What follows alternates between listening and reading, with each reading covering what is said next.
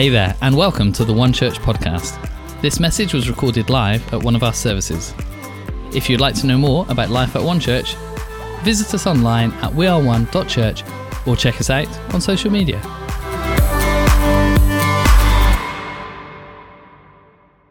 Really, really good to be here with you um, today. Uh, is the last part, I believe, of the Revolution series.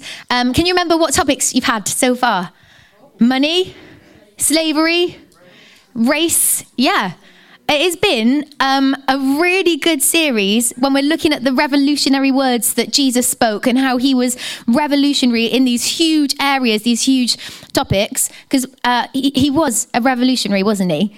And like his revolution is still going on today because of because of this room. Like we are experiencing and part of this revolution that Jesus started 2,000 years ago. Uh, and like the topic that we're going to look at today is one of the most controversial at the time. Like it's one of the most contentious topics that Jesus uh, came against, and that is how he approached women. Um, and it so happens to be International Women's Day, which is funny. Um, so, yeah, we're going to look at this topic of how Jesus um, approached women. A few weeks ago, I was went and did like a little tour of Israel, not the whole of Israel, but like bits where Jesus lived and walked, and it was amazing. Um, and part of the trip was four days of trekking. Like, I I was not prepared for what I experienced. So I do no exercise anyway. Um, and I was like 20 minutes into the first day. So each day we were doing about like between um, like 20K. What is that in miles? 16 miles a day for four days. Like it was intense. And 20 minutes into the first day, I was regretting my life choices. I was out of breath, like falling behind. Um, but it was amazing to be able to just go and walk where Jesus did and see where, like, see places that I've only read about. Um, and we went to, on the first day, we got dropped off in a certain bit, like just in Nazareth, uh, and climbed up this hill, which is now known as Mount Precipice. Um, and it is like this really steep, I think we've got a picture of it, um, a really steep, rocky cliff. Um, uh, so we like, climbed up the side, and um, this is where Jesus uh, was like mobbed by an angry mob, pushed to the edge of this cliff for them to throw him off because uh, one of the reasons being about a comment that he made about a Gentile widow using her as an example of a heroine of faith and an example to Jewish men of salvation. And they were furious. Like they got so angry that they pushed him to the edge of this thing, wanting to throw him off and kill him. Uh, and like miraculously, he just walked his way through it. Um, but not everybody was happy about the revolution that Jesus was starting. Like, not everybody was okay with the traditions that he was changing, the mindsets that he was challenging. And ultimately, like, the revolution that he started, and especially when it came to women and how they were treated, caused people to, like, disown him and badmouth him and ultimately wanted him dead because of how controversial it was. And I think so for us to understand that, we need to understand the context of the time and understand what was happening in the culture at the time, why it was such a big deal. Uh, and so, what I'm going to do this morning, we're going to have a little bit of a history lesson. First thing, is that all right? Uh, my year nine history teacher would be so proud right now. Um, because I think it's really important to understand the culture and context that Jesus was speaking into, so that then when we read like when we read what he said and what he did, we understand how significant it is and how significant it is, and like it opens up a whole new depth to his interactions with people. Um, so, ready for your history lesson? Uh, so during his lifetime, Jesus was combating three different cultures, like an amalgamation of three different cultures, being Roman, Greek, and Jewish, all of which had a negative view of women. So, if you take the Roman culture, for example, it was said that Romans took cities while the Greeks took mines. And Romans were just like conquering everywhere. Um, and a Roman husband had complete, absolute power over his wife. Uh, so much so that when a wife had a baby, she would present it to her husband. If he approved, the baby would live. If he disapproved, the baby would be left to what was known as exposure. And exposure was where the baby would just be put in a clay jar or pot, left on the side of the road to die or leave it to its fate. And what's cool about that, though, is that's when the Christians started rescuing babies and started setting up orphanage, orphanages for these babies that were just being left to exposure, which is cool. Um, and so babies would be um, rejected by these husbands if they were illegitimate, unhealthy, if they were too much of a burden on the family, or if they were a girl. And um, there's a letter that was found in, like, dating back to 1 BC from a Roman man writing to his pregnant wife at the time. And this is um, the letter that he wrote to his wife. He said, I'm still in Alexandria. I beg and plead with you to take care of our little child. And as soon as we receive wages, I will send them to you. In the meantime, if good fortune to you, you give birth. If it's a boy, let it live. If it's a girl, expose it. And it shows just how casual, like the practice of exposure was, like just how normal that was to them, how cheap life was, but especially like how devalued the life of girls were. And there's so much I could say about this, but like girls weren't even given their own first name. So, like Julius Caesar's daughter was called Julia. So they were just given a female version of their father's name. They weren't even like given their own name. They were so devalued in Roman culture. Uh, and in Greek culture, the same practice of exposure took place. Uh, and in ancient Greece, like women were considered so inferior and subordinate to men, so that they had no more rights than a slave. So they couldn't own their own property, they couldn't manage finances. Uh, they were only educated according to what they were deemed to know. Uh, and like, uh, so you got those two cultures, but you think that Jesus was obviously born into like a Jewish culture, so surely that was going to be better, wasn't it?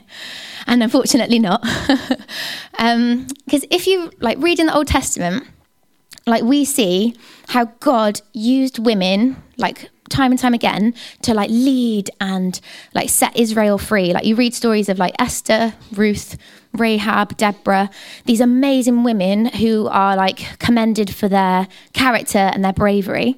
And in the Old Testament, we see how God didn't distinguish between like male and female when it came to leadership. However, between the Old Testament and the New Testament starting is a period of 400 years. And within those 400 years, the perspective of women women took like a real downturn. And within those 400 years, teaching just started to emerge that uh, really lowered the perception of women. So, like one um, one rabbi, for example, during this time, so about 200 BC, uh, wrote a book uh, which was very humbly called, so his name was Ben Sira, uh, and he very humbly called his book the Book of the All Virtuous Wisdom of Ben Sira. Yeah, I thought a lot of himself. Um, but this teaching was really prevalent at the time. Uh, and in his book, he advocated like distrust of women and really harsh treatment of slaves. Uh, and he wrote, uh, Don't look upon anyone for beauty. Don't sit in the midst of women. For from garments come the moth, and from a woman comes woman's wickedness.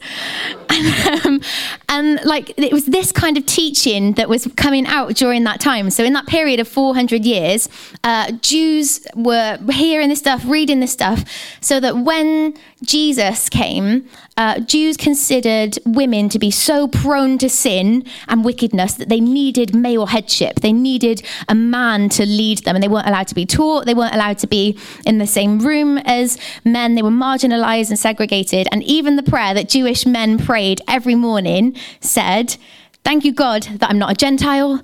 Thank you that I'm not a slave. Thank you that I'm not a woman. And it was it was just prevalent in their thinking and their culture. And so jesus arrives in this amalgamation of like toxic thinking and teaching and prejudice and discrimination and steps out to minister and lead and speak and start a revolution. And i think knowing that knowing like that is just a glimpse of like how bad the culture was uh, it gives like a whole new depth then to Jesus's interactions with women. So they're not just like stories that happen to involve women, but they are like deliberate barrier breaking, countercultural, tradition changing encounters where he is starting a revolution that esteems and elevates women. Uh, and so, whenever we read a story, like about Jesus in general, they're all handpicked and deliberately placed there for us to learn something about Jesus. Um, and especially so when it comes to Jesus' interactions with women. Like, if you take, for example, the story of Mary and Martha, so like really well known Sunday school story uh, that we can read really easily on surface level, but knowing the culture adds a whole new depth. So, I'm going to read the story of Mary and Martha. I know a lot of you will know it, but in Luke 10, it says, As Jesus and the disciples continued on their way to Jerusalem, they came to a certain village where a woman named Martha welcomed him into her home. Her sister Mary sat at the Lord's feet, listening to what he taught. But Martha was distracted by the big dinner she was preparing. She came to Jesus and said, Lord, doesn't it seem unfair to you that my sister just sits here while I do all the work? Tell her to come and help me. But the Lord said to her, My dear Martha, you are worried and upset over all those details. There is only one thing worth being concerned about. Mary has discovered it, and it will not be taken away from her. So, without knowing like the context and the culture, that can seem pretty harmless, like pretty normal to us. And oh, like 90% of the time when I've heard that story taught, it's been about Martha's bad attitude and like about how she's been too busy. She needs to be like more like Mary. But when we understand a bit about the culture, actually what Jesus was doing and what was happening was so breaking social convention and so not normal. Because, for example, first, Mary would have been sitting in the male occupied part of the house. Like, Martha was not okay with that. Like, her little sister was just breaking all of the rules. She was not okay with that. And secondly, where she was sat, so it said she was sat at Jesus' feet listening to what was being taught. And like the Greek, this is a little nerdy thing, but like the Greek for like she was sat at his feet is the same as where Paul sat at the feet of his teacher Gamaliel and was learning to be a rabbi, was learning to be taught and discipled by him. So Mary was sitting at the feet of Jesus, learning and being taught and being discipled from her rabbi. And this would have been most probably like the first time this had ever happened that a woman had ever been taught in this way. And jesus like when martha says to her jesus like tell her like come she needs to be doing what she's meant to be doing jesus was adamant this is not going to be taken away from her. And he told martha like she's staying right here. She's where she needs to be. So jesus was doing something revolutionary in that moment. He was setting a new precedent and there are so many stories that I could tell you and I would love if I had time to like show you story after story after story of when Jesus interacted with women deliberately to break down barriers and like set a new path. Like I'd love to be able to show you the story of the woman caught in adultery how Jesus leveled the playing field and made it not just about like women breaking the law of adultery, but it made the law apply to men as well. I'd love to be able to tell you about the woman with the alabaster jar when she came and broke it over Jesus' feet and wept at his feet, how he dignified her and elevated her and affirmed her in front of all the Jewish men and then rebuked Simon the Pharisee for not doing what she did. Like, I would love to be able to show you about the woman, uh, the Samaritan woman at the well and how Jesus, in that moment, uh, broke through 500 years of hostility to be able to speak to a woman in that culture, which would have been unthinkable, but in a culture where women were not deemed worthy to be taught theology. He spends this entire conversation, the longest conversation recorded in the Gospels, teaching this woman theology and having this conversation with her about worshiping in spirit and in truth. And he spends more time with her than he does with Nicodemus, the Pharisee, the religious leader at the time. And story after story after story after story, we see how Jesus broke social convention and he started a revolution to be able to elevate and esteem women at the time. Um, and I want to show you one story in particular, though. There's one story about a woman who had been crippled for 18 years. And um, her back was so bad that she, it says that she was like almost bent double and couldn't even lift her head. But she loved God, loved going in to hear the word of God. So every Sunday, every Sabbath, she would go to the synagogue and sit at the back with the other women, like parted by a screen. The men would be in the front. You can just imagine her sitting, listening, to what was being said by the speaker in front. Uh, one day in particular, something unthinkable happened because the person who was speaking at the front spotted her and called her forward.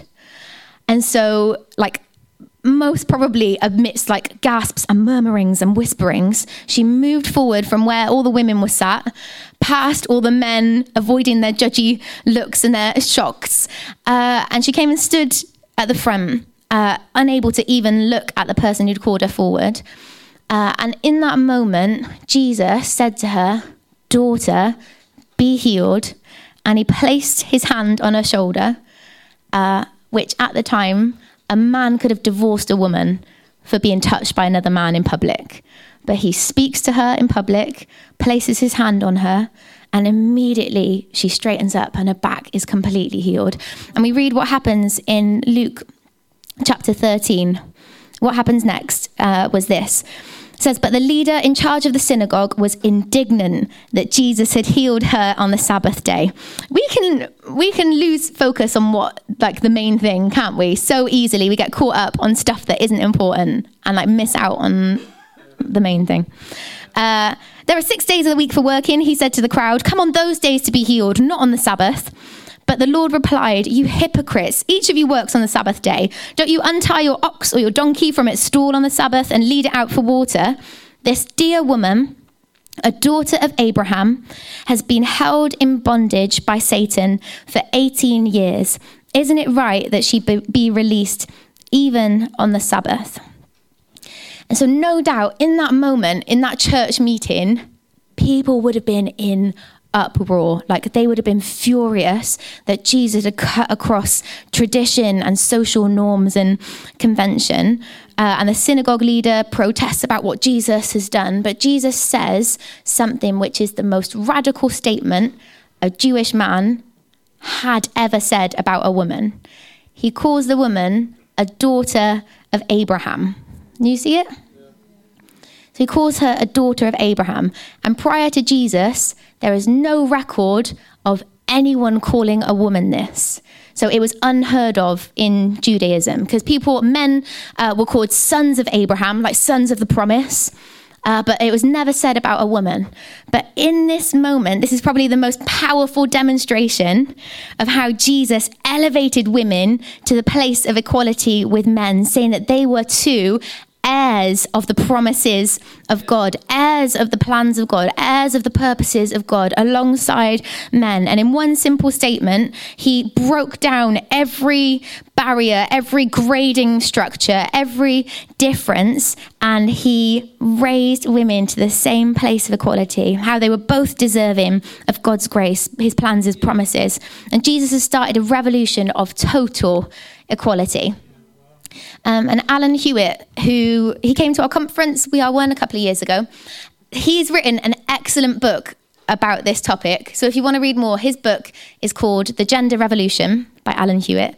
Um, and he talks about his own journey in it. So he grew up in a time where women uh, and a church where women were not allowed to lead or minister at all and he was very much for that but he talks about how through studying the bible his like he's now like a passionate advocate of women in leadership um, but he says this when it came to women Jesus had no double standards. There were no exclusions and no limits on their destiny. How beautiful is that? And for me, like, so reading his book and like studying this, this has just given me like a, a whole new love for who Jesus is and how kind he is and how gracious he is and how good he is because there are no double standards. And in a place where like this whole like half of the population was limited in terms of what they could do and what they could achieve and what their worth was. He elevated and esteemed and broke through all of that which is amazing. Um, and jesus started this revolution of total equality. It wasn't a revolution of feminism which says that women can do it alone. We don't need men. Like that's not what jesus did. But he started a revolution of total equality that we are one together that together that is when we display like the image of god. Together that's when we see the church established. Um, and this revolution demonstrated that the call of God is not determined by your gender. The call of God is not determined by your social status. The call of God on your life is not determined by your nationality, your race, your family background, but is determined by the grace of God. As Paul wrote, there is neither Jew nor Gentile, neither slave nor free, nor is there male and female, for you are all one in Christ Jesus. If you belong to Christ, then you are Abraham's seed and heirs according to the promise. So there is no grading system of which gender is better, which race is superior, which status is more important. But in Jesus, everyone is worthy to be chosen, to be loved, to be called, to be used, to be an heir of the promise. Nothing disqualifies you anymore. Uh, and you think that 2,000 years later, we'd have nailed that. hmm.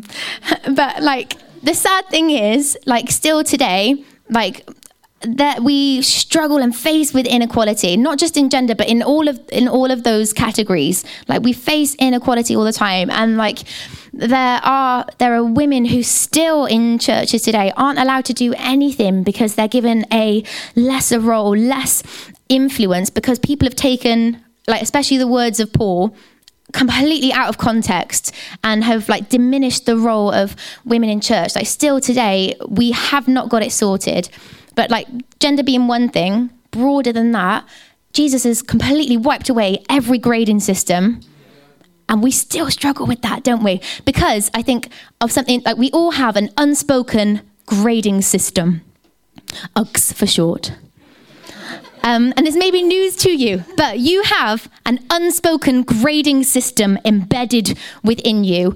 Uh, and that grading system judges and measures uh, how qualified someone is. So uh, the unspoken grading system is used to judge and measure how good somebody is, how qualified they are. For example, when it comes to like being used by God, when it comes to the call of God, we look at somebody and we can judge how qualified they are to be used by God. So, for example, um, Holly, if you could, if I have you, uh, Liam, if you could come stand here, James, if you can stand here.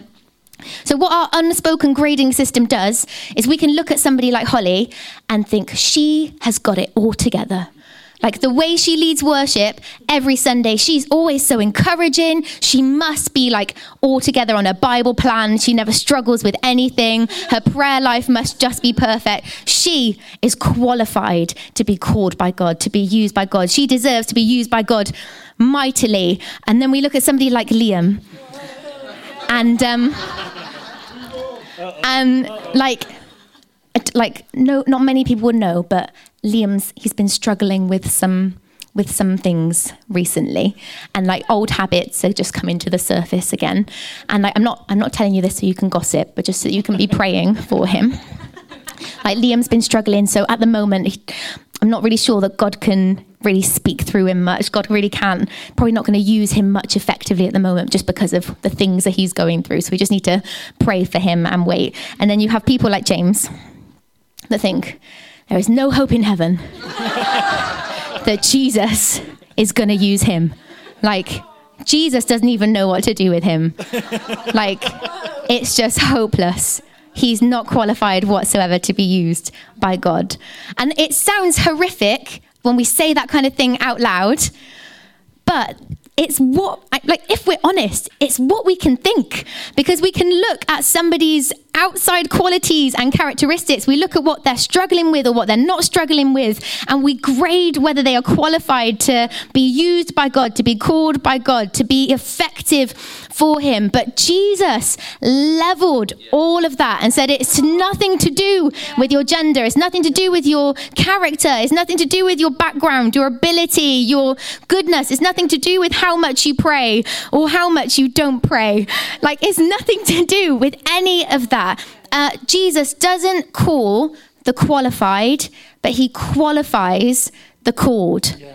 He doesn't call you because you've got it all together. He doesn't use you because you are perfect. He doesn't use you because of your race, your background, your nationality, but He qualifies you because you are loved by Him, because you are chosen by Him, because you are called by Him and known by Him. You can sit down. James isn't really that bad, I promise. but the thing is, that unspoken grading system doesn't just apply to other people. Like, we don't just judge and measure and compare uh, with other people, but we apply that to ourselves as well. And we can disqualify ourselves because of how well or how not well we're doing. And we disqualify ourselves from the call of God. And so, like, there will be people here today who have disqualified themselves from, like, getting involved with making church happen because they don't feel adequate enough. Or there'll be people here today who have got a gift that God has given them, but because of mistakes that they've made in the past or because of doubt, they're disqualifying themselves. And there will be people here today who disqualify yourself because of your personality, your past, your upbringing, your doubts, or your weaknesses. But God doesn't call the qualified, He qualifies the called. And because of the cross, because of what Jesus has done, He broke and leveled every barrier, every grading system has been torn down. And it is just by grace that we are saved. It's by grace that we are called, by grace that we are chosen, by grace we are loved, by grace we are used, by grace we are effective, by His grace alone. And in that story of the woman um, who was healed, Jesus called this woman who was the least likely, the least known, the least deserving person, and he called her out of her obscurity into like visibility, he called her out of loneliness and isolation into like community and family, called her out of hopelessness into like the promises of God. And he does the same for us. So when we disqualify ourselves and measure and compare ourselves, he calls us out of our lack, he calls us out of our weaknesses, out of our mistakes, he calls us out of our past. And he dignifies us, he graces us, he empowers us, and calls us heirs with Christ Jesus. Like, how crazy is that? And so, what I want to do today is um, I could talk for like the entire day on this. Um, but my prayer, like what I've really felt in praying for today, um, has been I just want to pray for people who feel like they've been disqualifying themselves, and for people like for whom this whole grading system is just like crazy out of control. And you're constantly comparing and judging yourselves against others. So if you want to just close your eyes or bow your heads, whatever you want to do. Um, I'm just going to pray for us. So if you're if you're here and you've been disqualifying yourself, maybe you just don't feel adequate. You don't even feel worthy to be used by God, to be called by Him, let alone be effective for Him. My encouragement is don't disqualify yourself. If Jesus has qualified you, who are you to disqualify yourself? And if today you're struggling with that whole grading system and comparing yourselves, again, if Jesus has qualified someone else, who are you to disqualify them or judge yourself compared to them? He qualifies you because He calls you, because He's chosen you, because He loves you, because He has plans and purposes and promises for you. So, Jesus, we thank you so much for the revolution that you started, like, especially today, the revolution that you started with women, where you elevated and esteemed them. But, Jesus, wider than that, we thank you for your revolution of total equality, where none of us are better or worse than others, but it is by sheer grace and kindness that we can boldly approach you. And I thank you that today, that none of us are disqualified from your call, from being loved by you, being chosen by you, being used by you. And I pray that you would continue to start, like, continue that revolution in us. I pray that every grading system will be torn down. I pray that every grading system that we place on ourselves will be torn down in Jesus' name. And we would be set free to continue this revolution. I pray that this church will be known as a revolutionary place where you don't have to believe to belong, but you can come with your baggage and your past and your addictions and your struggles to find healing and forgiveness and love and kindness. And I pray that this church will be known as one that loves the unqualified that uses the unqualified. I pray that, like Podsmead in particular, will be known as a church uh, where people are serving before anyone thinks they're ready. Like people are getting involved in church before anyone thinks they're qualified because you have chosen and appointed them and graced them. I pray that it'll be a place where people, like the most unlovable people, can come through these doors and receive kindness and grace and family and community in the name of Jesus. So we pray, let the revolution continue in us. And if you agree, you can say amen. Amen. Amen. Thank you, church. Thank you, Amy.